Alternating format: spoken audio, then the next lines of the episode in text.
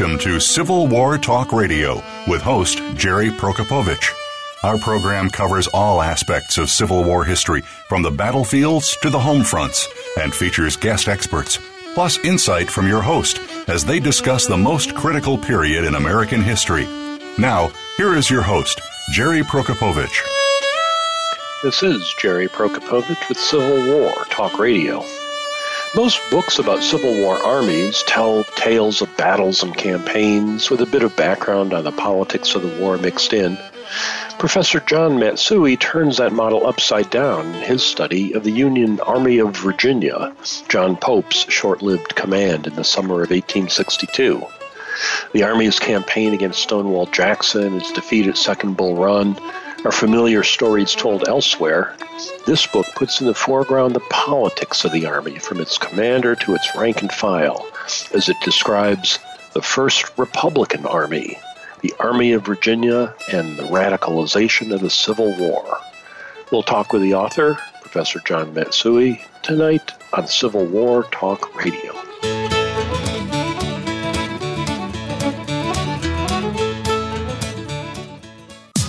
Streaming live. The leader in Internet talk radio. VoiceAmerica.com.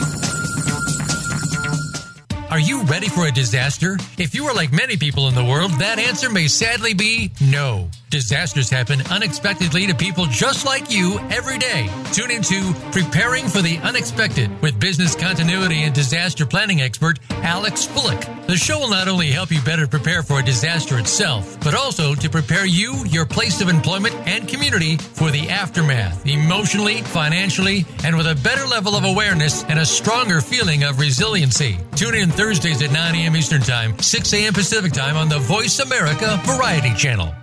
Attention! If you're a parent, educator, social worker, or civic or religious leader, the most important program you'll hear this week is Exploited Crimes Against Humanity. Host Opal Singleton and her guest show how our children and others are being dangerously lured by predators through the dark web, social media apps, and games. Beyond that, the program looks at trends in human trafficking and more. You'll never think of the internet the same way again. Listen Thursdays at 7 a.m. Pacific Time, 10 a.m. Eastern Time on the Voice America Variety Channel. We're making it easier to listen to the Voice America Talk Radio Network wherever you go. In addition to listening live, you can check out information about your favorite talk show hosts, discover new talk show personalities, add shows to your list of favorites, and listen to all our show archives on demand. All from your iPhone, Blackberry, or Android. Download it from the Apple App Store, Blackberry App World, or Android Market, and get ready to tune in. The Voice America mobile app, powered by Aircast.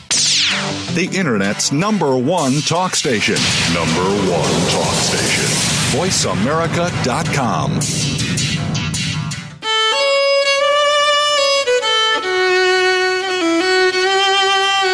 You are listening to Civil War Talk Radio. If you have a question or comment about our program, please send an email to prokopowiczg at ecu.edu. That's P R O K O P O W I C Z G at ecu.edu. Now, back to Civil War Talk Radio. And welcome to Civil War Talk Radio. I'm Jerry Prokopowicz, coming to you from the Civil War Talk Radio World Headquarters Infirmary at 205 Oxford Road in Greenville, North Carolina. Not from East Carolina University property tonight, and as always, not speaking for the university for whom I work, nor will my guest represent anyone but himself tonight, as we always do. Well, I'm broadcasting from home because, as uh, as last week, I'm still under the weather. After last week's show, I was persuaded to go to the doctor and confirm yes, I have joined the national flu epidemic. Uh, officially uh, tested positive for flu and some pneumonia as well. Uh, the the latter seems to be gone by now. I think antibiotics are taking care of that, but the flu is hanging on. I uh, to answer my mother's first question, yes, I did have the shot, uh, and as a result, the the uh, experience has not been as severe as as it could be. I'm not have not had that feeling where you, you just wish uh, wish you were dead practically. I've heard people talk about it that way. Rather, it's just been enervating and sleeping a lot and uh, low energy, but able to carry on. Uh, last week, uh, our guest Mike Hill did a wonderful job carrying the ball through the show, and I know our guest tonight will uh, entertain us as I uh, sit here in my bundled up in, in, in, warm clothing and continuing to uh, soldier on with Civil War Talk Radio.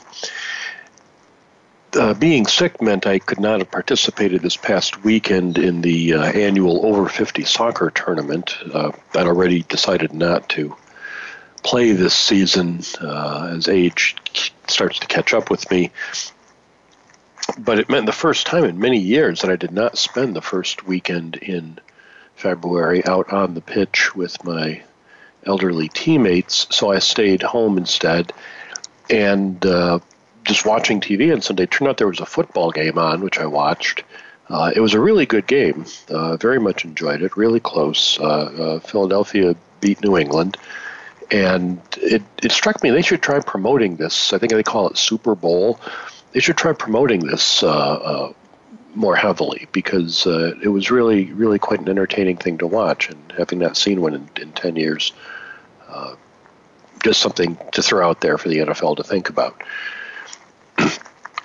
Uh, this past week also got a phone call from old friend of the show, uh, Keith Poulter. Some of you may remember him from North and South magazine, which he edited for many years, a very, uh, in its heyday, by far the best of the Civil War magazines. And maybe you remember him even further back from uh, his, his, war game business ventures. Uh, he, he, called to say he has a new venture. He's written a novel called Shark, uh, with a Q instead of a K, I believe, uh, that he has recently published. And while it's not a Civil War related venture, I'm happy to mention it uh, if you're interested in catching up with what he's doing and reading something interesting. I'm, I'm sure it is. I'm always happy to help out an old friend and toss a mention in there for that. Uh, another old friend sent an email to many people this week. This was uh, Professor Allen Guelzo at Gettysburg College. Uh, many of you have read his work, and he has himself been on the show before he counts up Civil War books published each year informally and uh, roughly, and he came up with 209 published in the year 2017, including books about the antebellum era, some Reconstruction books. I'd say maybe 130 or so of the ones he listed were uh, focused sufficiently on the Civil War that they might be considered for this show. And of those, uh, at least a dozen have in fact already been featured on the show or have been scheduled to be on, including tonight's book. Uh, a number of others were new editions of older books that have already been discussed here on Civil War Talk Radio. But I mention this to show that with uh, a uh, hundred, uh, at least a hundred eligible new books coming out every year, we're in no danger of running out of topics here if you've made a suggestion to me, and your suggestions are always welcome, uh, uh, for an author you'd like to have or a topic you'd like to see discussed, uh, please note it if it hasn't shown up yet. It's not that I've ignored it or paid no attention. Uh, it may be in the queue. It may be uh, on the schedule coming up, or it may just be uh, way back in the line behind the other dozens and dozens of books that come out every year that uh, seek a place on Civil War Talk Radio. And among those coming up next week will be uh, a, a book I'm looking forward to reading and discussing. It's Dan Crofts' most recent book, Lincoln and the Politics of Slavery. It's about the 13th Amendment that was proposed in 1860, 61, uh, and we'll look at Lincoln's early involvement with that. On the 21st, another book from 2017 by Paula Whitacre is about Julia Wilbur, a civil life in an uncivil time. On the 28th, not an author, but a game designer will join us, uh, Eric Lee Smith. He's the designer of uh, a number of games about the American Civil War, and he has a new board game coming out, uh, maybe by the time he's on the show, called Battle Hymn about the battles of Gettysburg and Pea Ridge. So we'll hear from him about that. And then it'll be March 7th. We'll take a break for spring break, uh, get out the tall glasses with umbrellas in them and fruit flavored colored drinks and imagine we're somewhere in the south. then back on the 14th of March, Matt Borowick returns to the show to talk about Civil War roundtables. Uh, Michael Fitzgerald will be our guest the following week with his most recent book on uh, Reconstruction in Alabama from Civil War to Redemption in the Cotton South, and we'll have more after that. You can find out about all these, as always, at www.impedimentsofwar.org, where Mark Gaffney tells us what's happening each month. You can also buy the books there, click through that website, and then buy whatever you're going to buy at Amazon, and that will support uh, Civil War Talk Radio. Or if you live in a place with a local brick and mortar bookstore, consider buying your books there. I should mention that more often. It's always important to support uh, local bookstores. Here in Greenville, North Carolina, we do have a Barnes and Noble, and we have one uh, secondhand bookstore of very modest uh, stock. Uh, a fair number of the books on the shelf are actually mine. I think when I go there every time, I remember having taken them there uh, we're we're not blessed with great bookstores here. So if you have one where you live, uh, don't let it get away. Uh, support that local bookstore. Tonight we talk about the Army of Virginia. Uh, Army of Virginia, not the Army of Northern Virginia that uh, everyone knows about. This is the one that only people listening to this show have heard of. The army commanded by John Pope in the summer of 1862. It's the subject of a recent book called The First Republican Army, The Army of Virginia, and the Radicalization of the Civil War. The author is John H. Matsui, and we welcome him to the show. Professor Matsui, are you there? I am here. Welcome to the show. Thank you. Glad to be here. so, uh, you and I have just communicated by email, haven't met, uh, but uh, I hope you don't mind going by first names. Please call me Jerry. Uh, and my first question is often uh, the same one ask about your day job. Uh, tell us what you do when you're not writing about the Army of Virginia. Well, when I'm not writing about the Army of Virginia, I'm in uniform, at least Monday through Friday. Uh, I teach at the Virginia Military Institute in the Shenandoah Valley of Virginia. Uh, so I teach uh, future uh, military officers as well as teachers, engineers, and, uh, and other uh, residents of the Commonwealth of Virginia. What is that like? I'm, I'm curious about VMI, about the, the students and their what what what's your impression of them compared to students at other places, maybe where you where you did your graduate work or did your undergraduate studies? Right. So I'm actually from Silicon Valley uh, in Northern California. So you know, a part of the country that's all about the future. Mm-hmm. Uh, and I went to college in New Jersey and uh, grad school in Baltimore. Uh, so as an assistant professor at the VMI, as they like to say here, uh, it's my first time really interacting with uh, you know a majority of students who are from south of the Mason-Dixon line. Uh, and actually, it might be a surprise to your audience to know that uh, only a little bit over half of the cadets actually commission into the military. Hmm. The, uh, so you know, the other half, many of yeah. them join the the National Guard or Reserve. but many of them, again, become police officers, firefighters, uh, government officials, you know, uh, work for the uh, Virginia Department of Transportation or VDOT. Uh, so it's quite the uh, the cross section of society that they're entering after they graduate. No, no. Uh, Dave Powell, a Civil War historian, is a, VMI graduate. The, um, the, VMI obviously played a, a, role in the war itself. Everybody listening to the show knows about the Battle of Newmarket. Uh, what did, is is there a level of interest among your students in Civil War history compared to other places? Do you think? I think that's certainly fair to say. I mean, I, the most obvious other place would be, uh, you know, Gettysburg College, for example. Uh, the difference, of course, being that the cadets here pride themselves, and I, I, I don't know that they're entirely correct, but you know, the, the tradition is that uh, the Cadet Corps or Corps of Cadets uh, is the only American college where all of this, the entire student body. Fought together in, an, in a battle. Uh, of course, at Newmarket in this case. Interesting. So, um, and and of course, uh, in the last couple years, the memory of the Civil War has become a hotly contested public issue, and I imagine that has repercussions on your campus as well.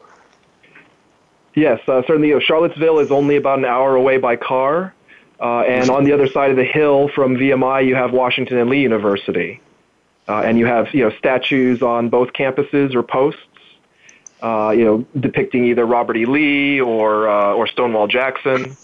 Uh, so mm-hmm. yes, the the Civil War is definitely a live issue. Yeah.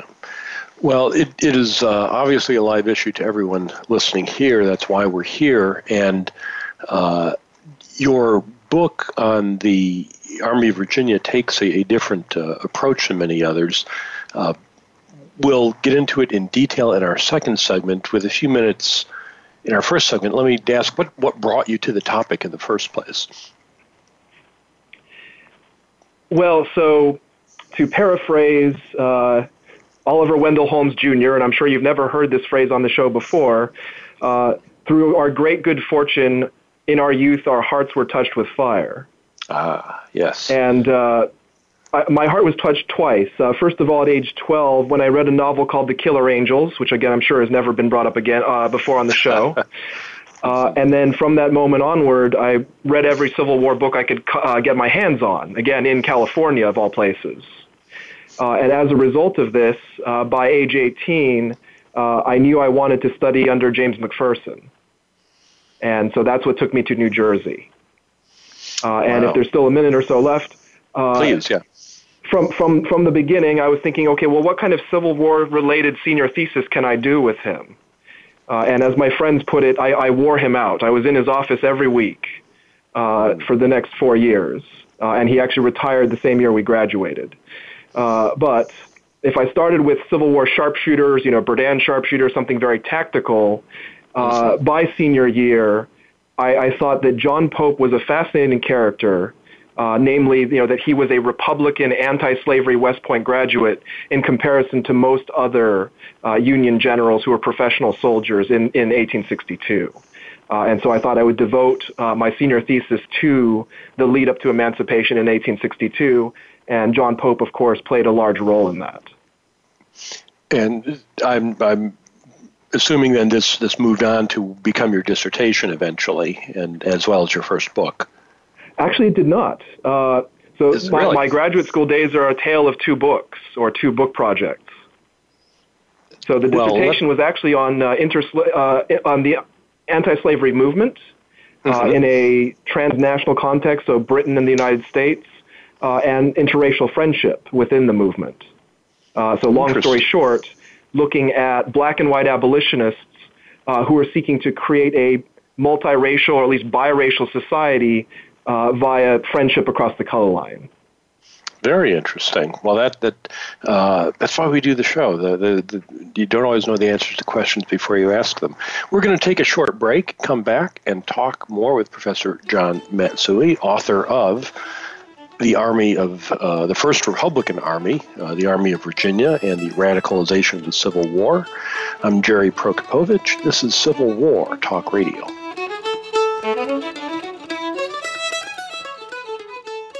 Stimulating talk gets those synapses in the brain firing really fast. All the time. The number one internet talk station where your opinion counts. VoiceAmerica.com.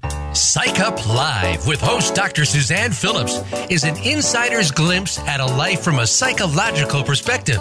It's a look at what matters to us. Why do we laugh? How do we cope with stress? Are men and women really that different?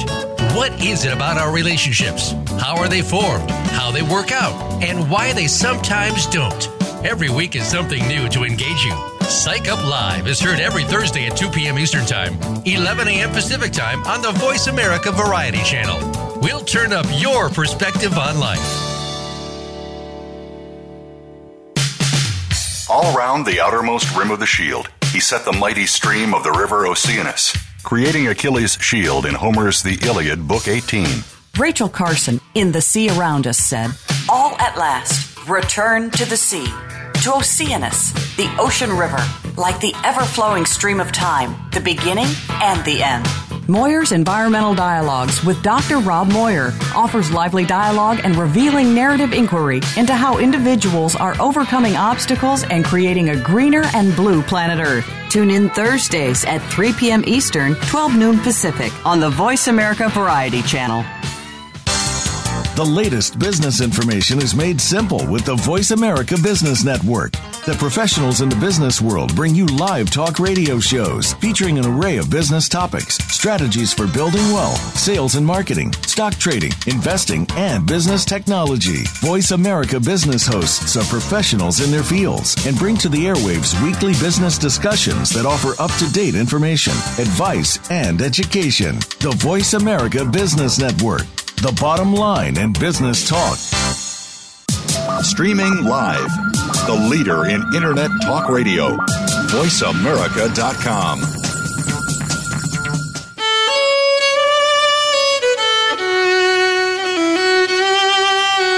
You are listening to Civil War Talk Radio. If you have a question or comment about our program, please send an email to prokopowiczg at ecu.edu. That's P R O K O P O W I C Z G at ecu.edu. Now, back to Civil War Talk Radio. And welcome to Civil War Talk Radio. Welcome back. I'm Jerry Prokopowicz, talking tonight with John Matsui, author of The First Republican Army. It's a study of John Pope's Army of Virginia. Uh, John, this book is what I would call inside baseball. Uh, it, it is for people who know something about the Civil War. Uh, there's an expectation that the reader will have an idea of what was going on in the summer of 1862 uh, with the, the Peninsula Campaign winding down, then the uh, Cedar Mountain and Second Manassas campaigns following. Could you give us some of that background uh, for, for listeners who are not immediately up on on the, the situation? What the, the tell us about the environment of the the Army of Virginia, where it came from. I'd be happy to. So the the first thing to make uh, to mention, of course, is that you know by June of 1862, George McClellan, commander of the Army of the Potomac, right, with you know 100,000 plus men, uh, is ever so slowly advancing on Richmond mm-hmm. uh, and the main Confederate Army. Uh, but in the meantime, of course, you know, McClellan being on the peninsula, uh, he's left Washington, D.C. more or less undefended. Uh, he claims to uh, President Lincoln and Secretary of War Stanton that he's left something like 75,000 men uh, to defend Washington in case Joseph Johnston and then later Robert E. Lee choose to take advantage of the fact that he's done an amphibious end run. unfortunately, he seems to have counted twice uh, which he also tends to do when he's counting enemy soldiers. Uh, and as a result, uh, Lincoln and Stanton discover to their horror uh, that there are, you know, maybe 30 to 35,000 men actually defending Washington. Uh, and in the meantime, of course, in the Shenandoah Valley, uh, Stonewall Jackson, with less than 20,000 men, is harrying 50,000 or more Union soldiers. so, in other words, while McClellan is dilly dallying on his way to Richmond, uh, Jackson uh, is making a hash of, of, Union forces in the valley, which of course uh, leads to great anxiety uh, in Washington. Uh, and so, long story short, as of the, uh, late June, President Lincoln decides, okay, what in fighting war by remote control in the valley, trying to coordinate three different armies or army corps in chasing Jackson around, this did not work. Mm-hmm. and so, therefore, we need someone to be in charge. So on the one hand, they bring in uh, Henry Halleck uh, from the Western Theater to act as a sort of chief of staff. Uh, who's supposed to oversee both what McClellan is doing near Richmond and the forces defending Washington. Uh, on the other hand, Halleck is, is very academic, not very keen to make executive decisions, and so they also bring in John Pope. Uh, and Pope is fresh off of a, a seemingly bloodless Union victory in taking island number 10 on the Mississippi River. So part of the Union uh, Anaconda Plan campaign to strangle the Confederacy by controlling the entire river, uh, the Mississippi. And so by capturing 7,000 Confederate soldiers while losing, you know, a few hundred of his own, uh, he gives uh, Washington and Lincoln a uh, highly needed victory uh, in 1862 in the West after the bloodbath at Shiloh. So he's he's brought in charge to take over these soldiers that are defending Washington, uh, both directly in front of Washington and scattered throughout the Shenandoah Valley in Western Virginia. Uh, tell us more about Pope. You mentioned in the first segment he was a West Pointer, but uh, but had anti-slavery views. Right. Um, for one thing, of course, uh, Pope, like Lincoln, uh, has Kentucky roots. Uh, and his father uh, was a, a, judge and would have overseen a number of uh, lawyer Lincoln's early cases uh, in Illinois. And of course, there are also marriage ties via Abraham Lincoln's wife to the Pope family. And so Pope actually was part of the, the the officers detailed to escort President-elect Lincoln eastward uh, to Washington. Uh, so again, in that regard, uh, Pope has, you know, familial as well as political ties to Lincoln, unlike a lot of uh, Democratic West Point generals like uh, McClellan. And uh, in fact, he is even actually under arrest as Lincoln is being inaugurated for attacking uh, superior officers and their conservative or democratic views. Uh, so in that regard, again, you know, Pope, uh, you wouldn't call Pope an abolitionist, uh, mm-hmm. certainly a Republican, uh, and someone who by the spring of 1862 acknowledges that slavery is doomed. Uh, while McClellan at the same time is going to be lecturing Lincoln to avoid making the war a revolution by touching slavery, but rather to conduct it on limited Christian grounds so you, have got uh, uh, Pope coming out to take over this army, uh, bringing with him a legacy of victory, say at Island Number 10. Now, historically, most accounts talk about how boastful Pope was and how his soldiers, you know, rolled their eyes when he, he showed up making proclamations about what he was going to do. But your research seems to suggest that's actually a, kind of post-war revisionism. They they didn't really respond like that. I thought that was quite right. interesting. So, so two points. First of all, you know, one can compare his bombast, so to speak, uh, with McClellan's. Mm-hmm. Right. So McClellan's, since at least you know November of 1861, uh, is emulating Napoleon uh, in his decrees to his men. Uh, so in that regard, again, I think it's you know it's unfair to to talk about Pope's bombast without noting that McClellan you know, makes similar statements uh, over a much longer period of time. So and, this, this is this is what Pope does. This is what all commanders do. This is how people talk. I don't know about all commanders, but certainly you know commanders of volunteer soldiers uh, who are politically minded, politically active. Um, and also, uh, in terms of my, my sources, one of the things I, I attempted to do in this book was to emphasize contemporary sources, right? So in other words, it's very easy to find veterans critical of Pope and his rhetoric after Second Manassas, right, or after the war. Uh, whereas if you emphasize the sources, you know, the diary entries or the letters written home or to, to local newspapers from uh, July and August of 1862, I think there's a clear uh, sign that volunteer soldiers, volunteer officers are either hopeful that at least you know Pope represents a breath of fresh air or a kind of radical uh, ideology that's missing or has been missing in Virginia so far, uh, and of course a, a, a, disregard or a distrust of other West Point generals. Uh, the the real dissent within the army comes from the professionals. Uh, so from the minority of West Point generals like Marsena Patrick uh, in McDowell's corps, who again are you know friends with McClellan or or sympathetic to McClellan's ideology, and therefore you know even in the moment uh, are are not happy with what Pope is saying. but the troops themselves are, are ready for a new look. Uh, that uh, I, as I was reading it, I was struck comparing it to an army that I wrote about, the Army of the Ohio under Don Carlos Buell.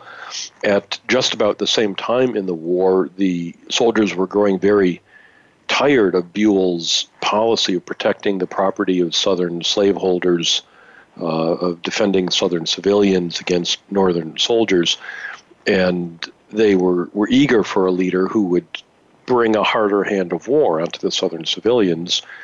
And just at that moment, that's when Pope is showing up here at the Army of Virginia, and uh, the letters and diaries you quote suggest soldiers are glad for it.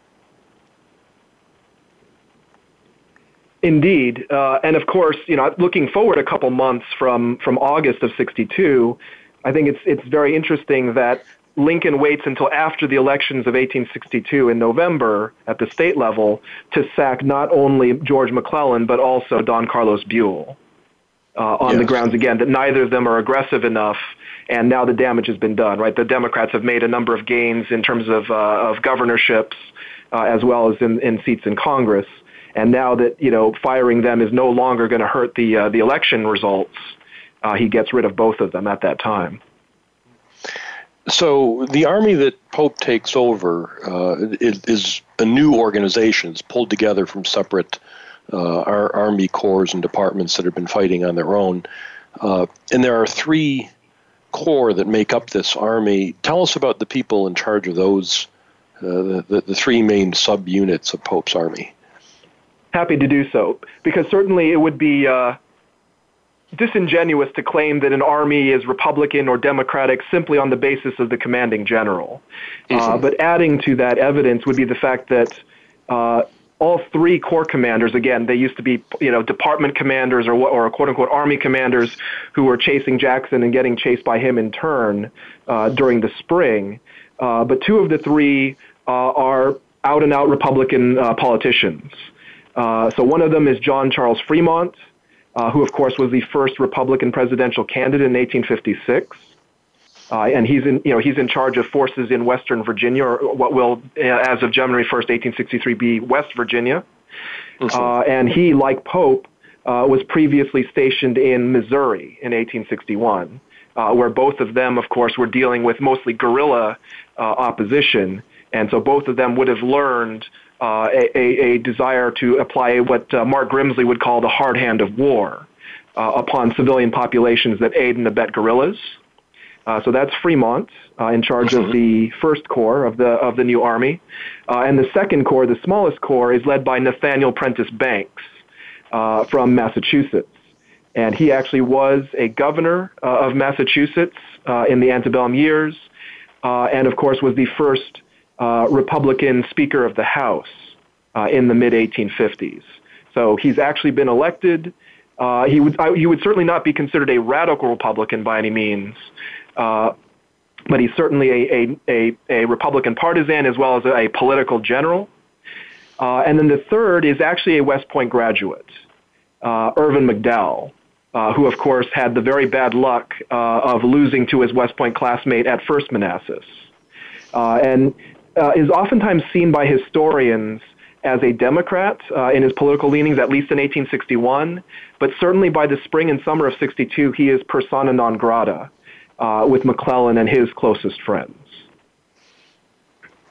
So these three, uh, well, you mentioned Fremont, uh, but Fremont almost immediately resigns. He's not willing to serve under Pope, uh, who his junior. Exactly, and and there you run into the problem of, you know, even non-West Point generals uh, basically saying, I, I, demand to only serve under those uh, who were promoted before, I, b- before myself. So, in other words, if Pope was previously my subordinate, uh, I don't want to work with him uh, over me.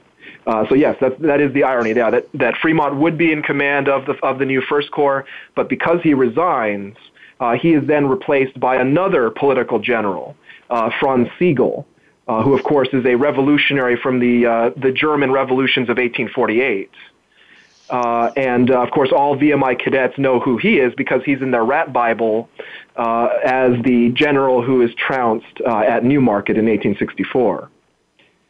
And Sigel uh, is you know not only a partisan Republican, uh, but certainly anti-slavery, as are many of the other uh, German revolutionaries who serve in the First Corps of the Army of Virginia. It, it's worth noting here uh, for listeners who perhaps know Gettysburg back and forth, but not so well Army of Virginia, that that First Corps of the Army of Virginia is what will become 11th Corps of the Army of the Potomac later in the war. Uh, the the German American Corps. Is that not correct?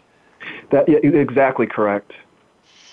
And, and there have been uh, recent works on that corps uh, by Christian Keller, and I think more mm-hmm. recently still James Pula. Yes, uh, Chris has been on the show, and I, I hope to have the uh, the next author on sometime soon. It's an interesting organization, obviously, the 11th Corps with its German Americans. Uh, likewise, Banks' Second Corps becomes the 12th Corps of the Army of the Potomac, and McDowell's Corps is the original First Corps and, and reverts to that. Uh, so it's got Westerners like the Iron Brigade in it, and you you mentioned that that has a, makes some difference too. That this Army of Virginia has Western troops, not like uh, unlike the Army of the Potomac. Exactly. Uh, and first of all, in terms of you know what will eventually be the hard luck 11th Corps, uh, under Pope, there is not that the sense of you know that this is these are the runaways, right? The cowards. So again, they, you know, if if you're not going to read history backwards, you know, they they they don't march to Chancellorsville uh, under a pall, right? So unlike the routs at Chancellorsville and Gettysburg, they don't necessarily excel on the battlefield under Pope, but that they don't perform any worse uh, than the other Union soldiers. Uh, in terms of Westerners, yes, I, I think it's important to note that the Army of the Potomac at that time has very few regiments uh, from you know beyond the eastern seaboard. I mean, you have the First Minnesota, for example. Uh, I think the uh, the 39th Illinois or the Garibaldi Guards, I believe they're called. Uh, but excluding those, right, very few regiments that are not coming from Philadelphia, New York City, right, New England, et cetera, on the East Coast. Uh, whereas Pope's army, uh, you know, about up to about a third of the regiments are from uh, what I call the border states, right? Unionist Western Virginia uh, or Ohio, uh, Wisconsin, Indiana, etc.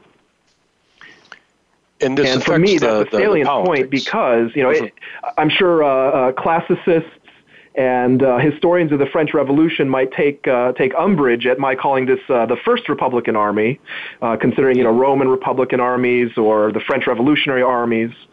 Uh, but in, in, in, a North American context, uh, the Army at, the, at the grassroots or common soldier level is much more representative of the white Northerners who vote for Lincoln in 1860. Right, so the, the Republican majority north of the Mason-Dixon line compared to uh, the Army of the Potomac under McClellan, uh, which involved a lot of, uh, of cities uh, and a lot of northern cities where, again, the vote would have gone for uh, Stephen Douglas rather than Lincoln. So the Army is, is Republican both in its politics and in the sense of representing the Republic uh, in a way that the Army of the Potomac is not. We'll talk more with our guest, John Matsui, in just a minute about the Army of Virginia under John Pope when we come back after a short break. This is I am Jerry Prokopowicz, and this is Civil War Talk Radio.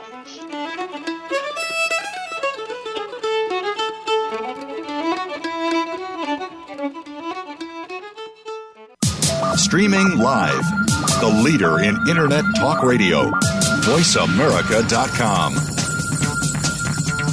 If you think you've seen online TV before, let us surprise you. VoiceAmerica.tv is online now. The leader in live internet talk radio has done it again. Multiple channels, a state of the art viewing experience, live and on demand programs streaming 24 hours a day. It's exactly what you want, when you want it. VoiceAmerica.tv. From health and wellness to business, sports, and everything in between. Discover our new world. Visit VoiceAmerica.tv now and experience the future of online television. VoiceAmerica.tv. These days, everyone is looking for information on staying young, healthy, and fit. The Voice America Health and Wellness Network is here to help you on your quest to better health and a better you. We talk about everything from diet, fitness, and aging to substance abuse, personal growth, mental health, and much more. Learn from our experts who cover health and wellness from traditional and holistic perspectives. Tune in to the Voice America Health and Wellness Network. Healthy living starts here. Stimulating talk gets those synapses in the brain firing really fast. All the time. The number one internet talk station where your opinion counts. VoiceAmerica.com.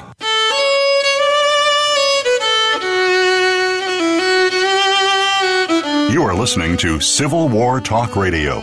If you have a question or comment about our program, please send an email to prokopowiczg at ecu.edu. That's P R O K O P O W I C Z G at ecu.edu. Now, back to Civil War Talk Radio. And welcome back to Civil War Talk Radio. I'm Jerry Prokopowicz, talking today with John Matsui, author of The First Republican Army, the Army of Virginia, and the Radicalization of the Civil War. We've been talking about John Pope's Army of Virginia, the Union Army in the summer of 1862. Its uh, contrast with the Army of the Potomac, the politics of its leaders, the Western background of many of its men, uh, and uh, perhaps most significantly, we should talk about, uh, John, the, the policy of, of John Pope towards Southern civilians. This is what Pope is, is best uh, famous or notorious for his declarations that uh, soldiers would no longer protect Southern civilian property, that Southern uh, civilians might be forced to take an oath of loyalty or, or get out from behind Union lines. Uh, tell us about uh, Pope's policy. How how was that received by his army, uh, and how did it work out? Indeed. Well, it, it's important to note that Pope spends almost a month uh, between being appointed to command of the new army and actually arriving to take command in person, uh, hobnobbing with Republican politicians in Washington, including the Committee on the Conduct of the War, or Joint Committee on the Conduct of the War.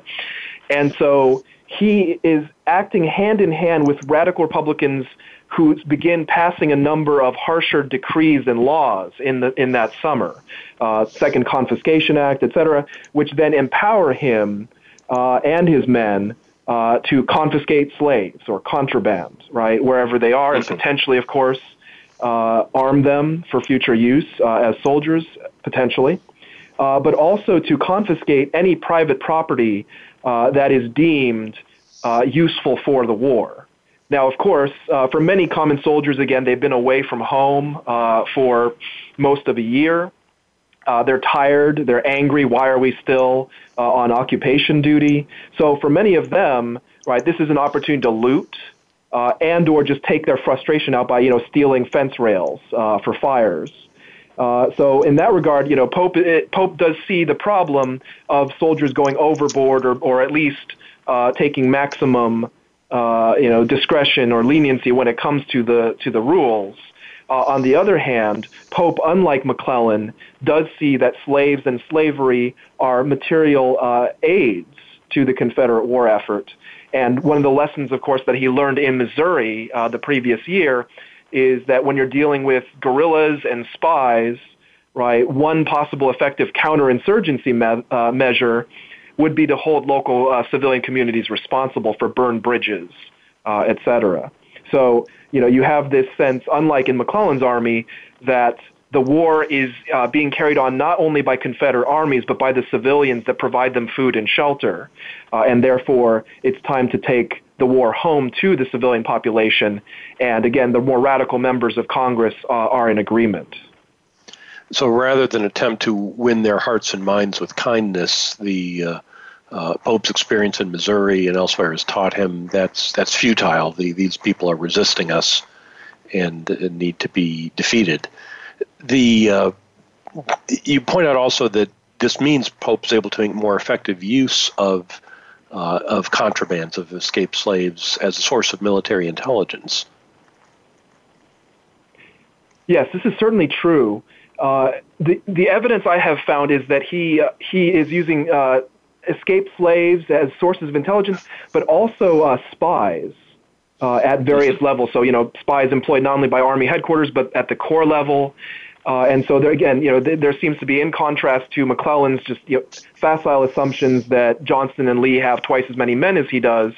Uh, Pope is seeking, uh, in conjunction with incredibly more aggressive cavalry tactics, uh, under men like John Buford, who of course will gain immortal fame at Gettysburg the next year, uh, to really uh, aggressively pursue intelligence, and, and which of course is part of the larger larger offensive intention uh, of taking the war not only to civilians but also to uh, the Confederate Army. Right, in other words, to uh, to take the kid gloves off at all levels. It, it's interesting. the point you make about cavalry was interesting. That uh, you know Pope does not get credit for a lot of things, but his centralization of, of scattered cavalry units into uh, effective brigades was a step forward for the Union cavalry, and it does pay dividends at Gettysburg uh, uh, later, as, as you point out. Uh, let me ask a question about sources you used for writing a book like this. When, when trying to find the politics of an army, uh, what, what sources were most useful? Well, so from from my perspective, I was looking for again contemporary materials from June, July, August of 1862. Uh, and so as a result, I was trying to get a mixture, of course, of volunteer soldiers and volunteer officers. Uh, and you know, part of the politics of this army is not just that they are Republican or effectively anti-slavery, uh, but also the the intramural politics of seeking rank, right? Mm-hmm. So uh, NCOs seeking to be officers, colonels seeking to become generals. And so taking a look at you know, a lot of colonels, the colonels, you know, the, the, the higher ranking um, volunteer officers are, are definitely overrepresented. Uh, but seeing uh, a number of them as politically active. So, for example, Major Rufus Dawes of the 6th Wisconsin, what later becomes part of the Iron Brigade, uh, you know, he is, is, is heavily Democratic uh, in his views, so a little more ambivalent uh, about whether or not Pope's Republican decrees are going to be useful in the long term. On the other hand, you have far more uh, Republican and radical uh, officers like Lucius Fairchild, uh, who later becomes a, an elected official in uh, Wisconsin after the war.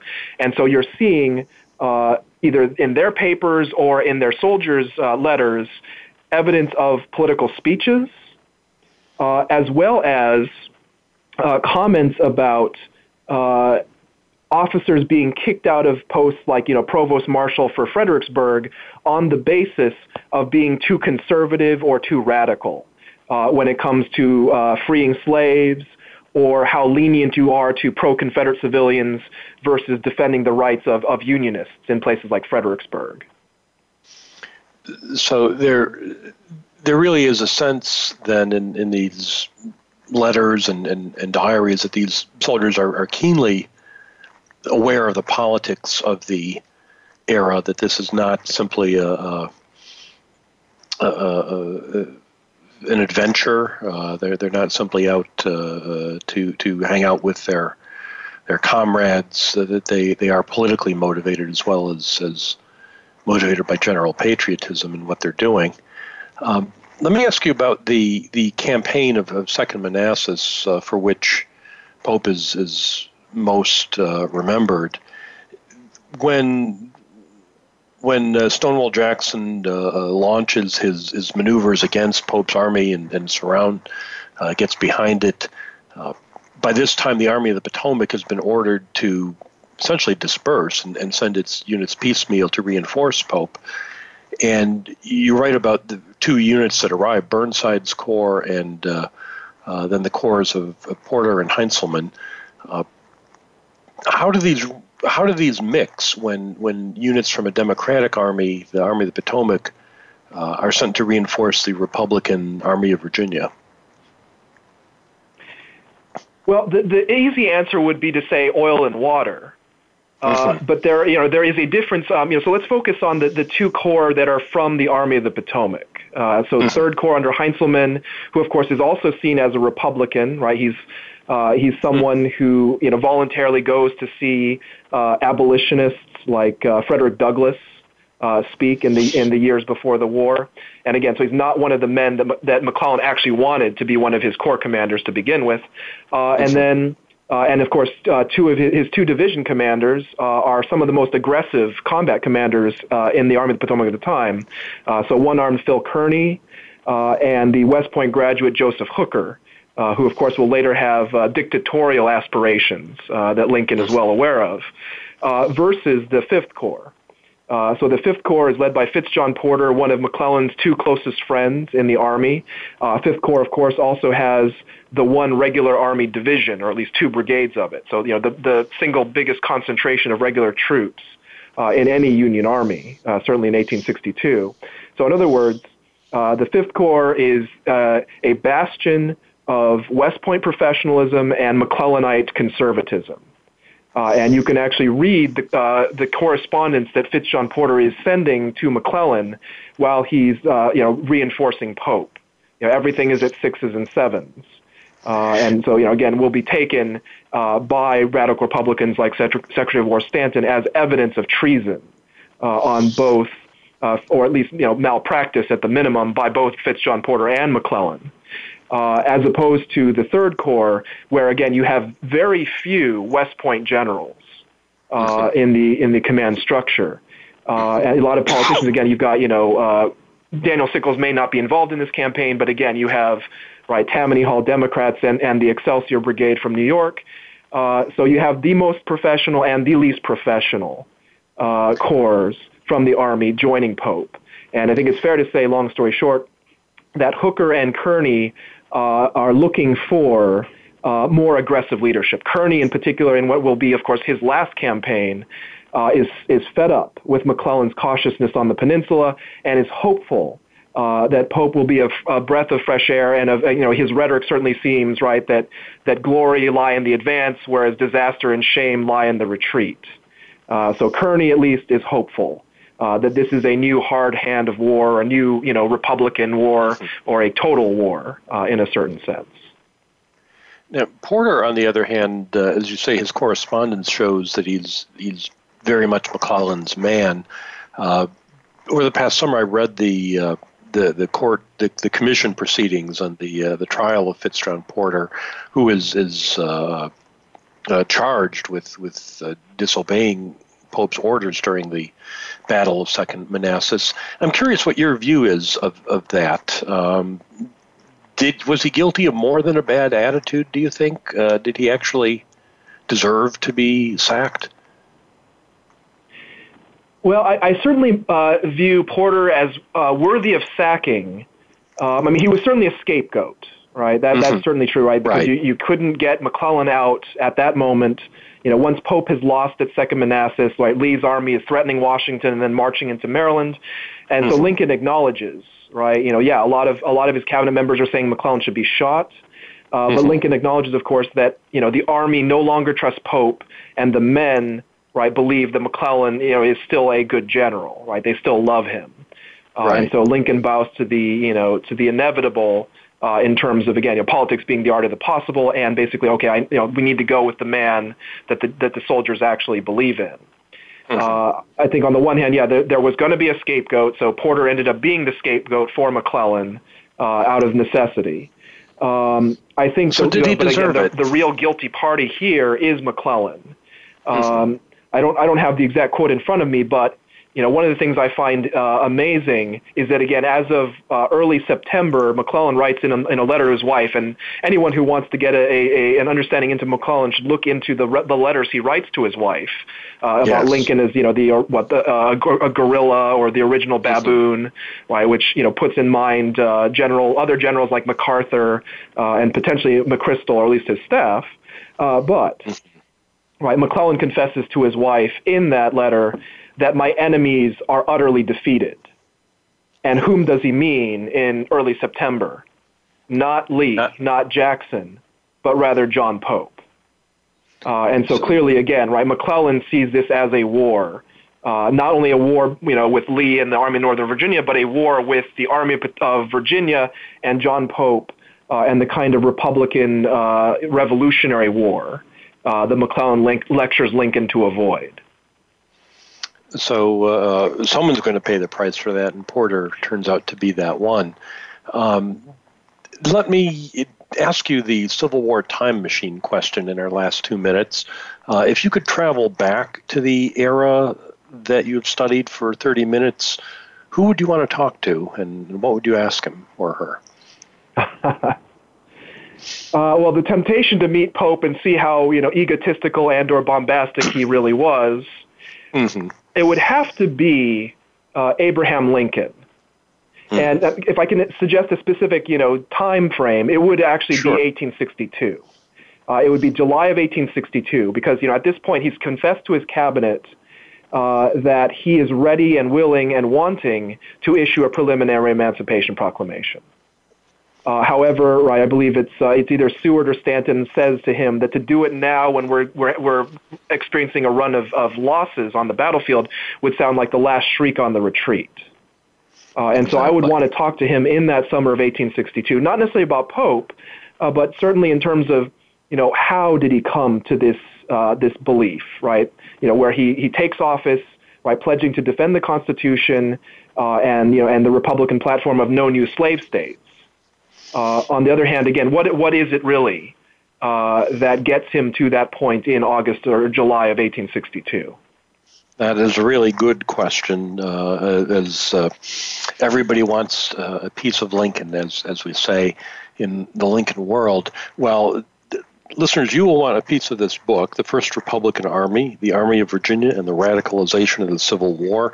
It's a very interesting look at the politics of the Civil War uh, at a uh, uh, through a very careful lens, looking at one of the most politically active armies. Uh, the author, John Matsui, was our guest tonight. John, thank you so much for being on the show. Thank you very much for having me. And listeners, as always, thank you for listening to Civil War Talk Radio.